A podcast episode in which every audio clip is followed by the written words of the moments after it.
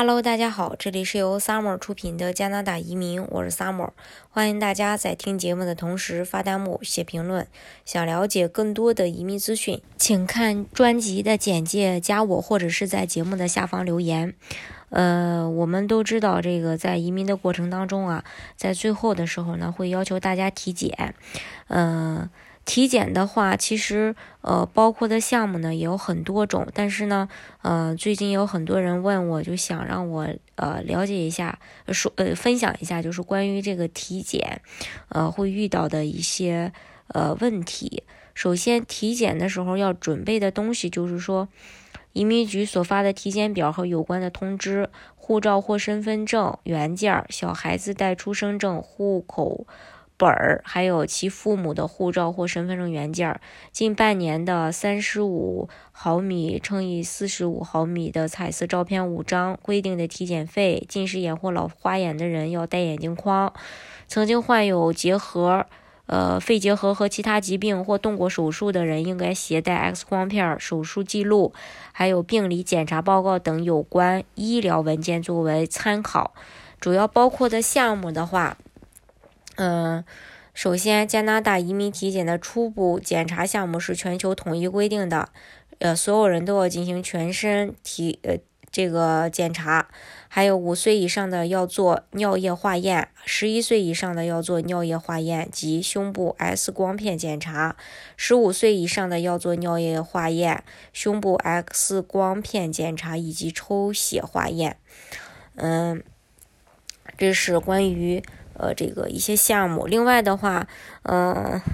就是如果有一些重大性疾病的话，可能就会，呃，对你后期申请移民其实是不利的。那它是怎么规定的呢？首先就是对公共卫生或安全造成威胁，或者会过度加重加拿大政府在健康或福利事业上投入的疾病，可能会被拒签。这些疾病包括艾滋病、严重的肾病、严重的心脏病、高危的传染病等等。需要注意的是，加拿大政府没有明确列举究竟哪些疾病在局限的范围之内。所有的裁决权都属于移民官。另外，体检费用的话，四岁以下的是人民币五百，五岁到十岁的是八百五，十一到十四岁的是一千二百五，然后十五岁及以上的是一千七。具体的是以医院核算为准。如果需要进一步检查或请专科医生会诊，按具体检查项目规定收费标准另行收费。各体检。中心是不得擅自提高或降低收费标准的，嗯，然后在中国的话，嗯，体检的医生和医疗机构还必须是加拿大移民局呃通知中所指定的。加拿大移民局在北京、广州、杭州、香港、沈阳、哈尔滨、上海、南京、济南、福州、重庆、成都、深圳、武汉都有指定的呃体检医院。嗯，另外接到体检表后。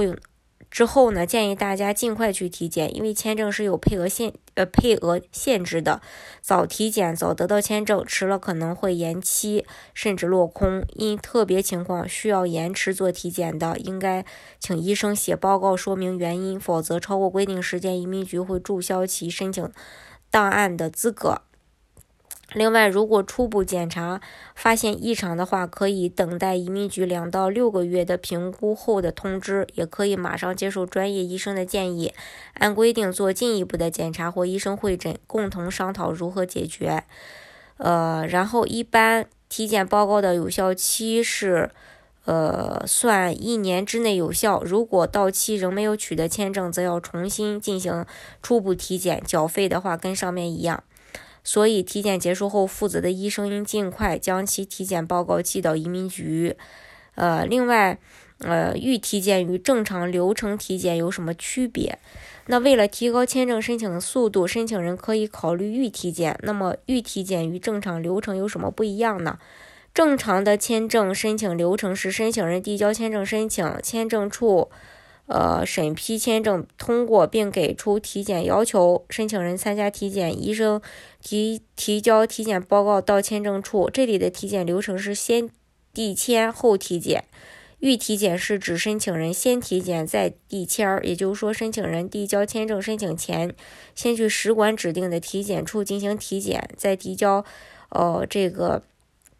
申请时一并递交健康证明。相比于正常流程下的体检，预体检会提高签证正常的速度，申请的速度，缩短申请，呃，缩短这个签证申请的时间。这是关于这一点，嗯。大家如果想具体去了解这个体检的话呢，也欢迎大家呃在节目下方给我留言。好，今天的节目呢就给大家分享到这里。如果大家想具体的了解加拿大的移民政策的话，欢迎大家看专辑的简介，加我或者是在节目的下方留言。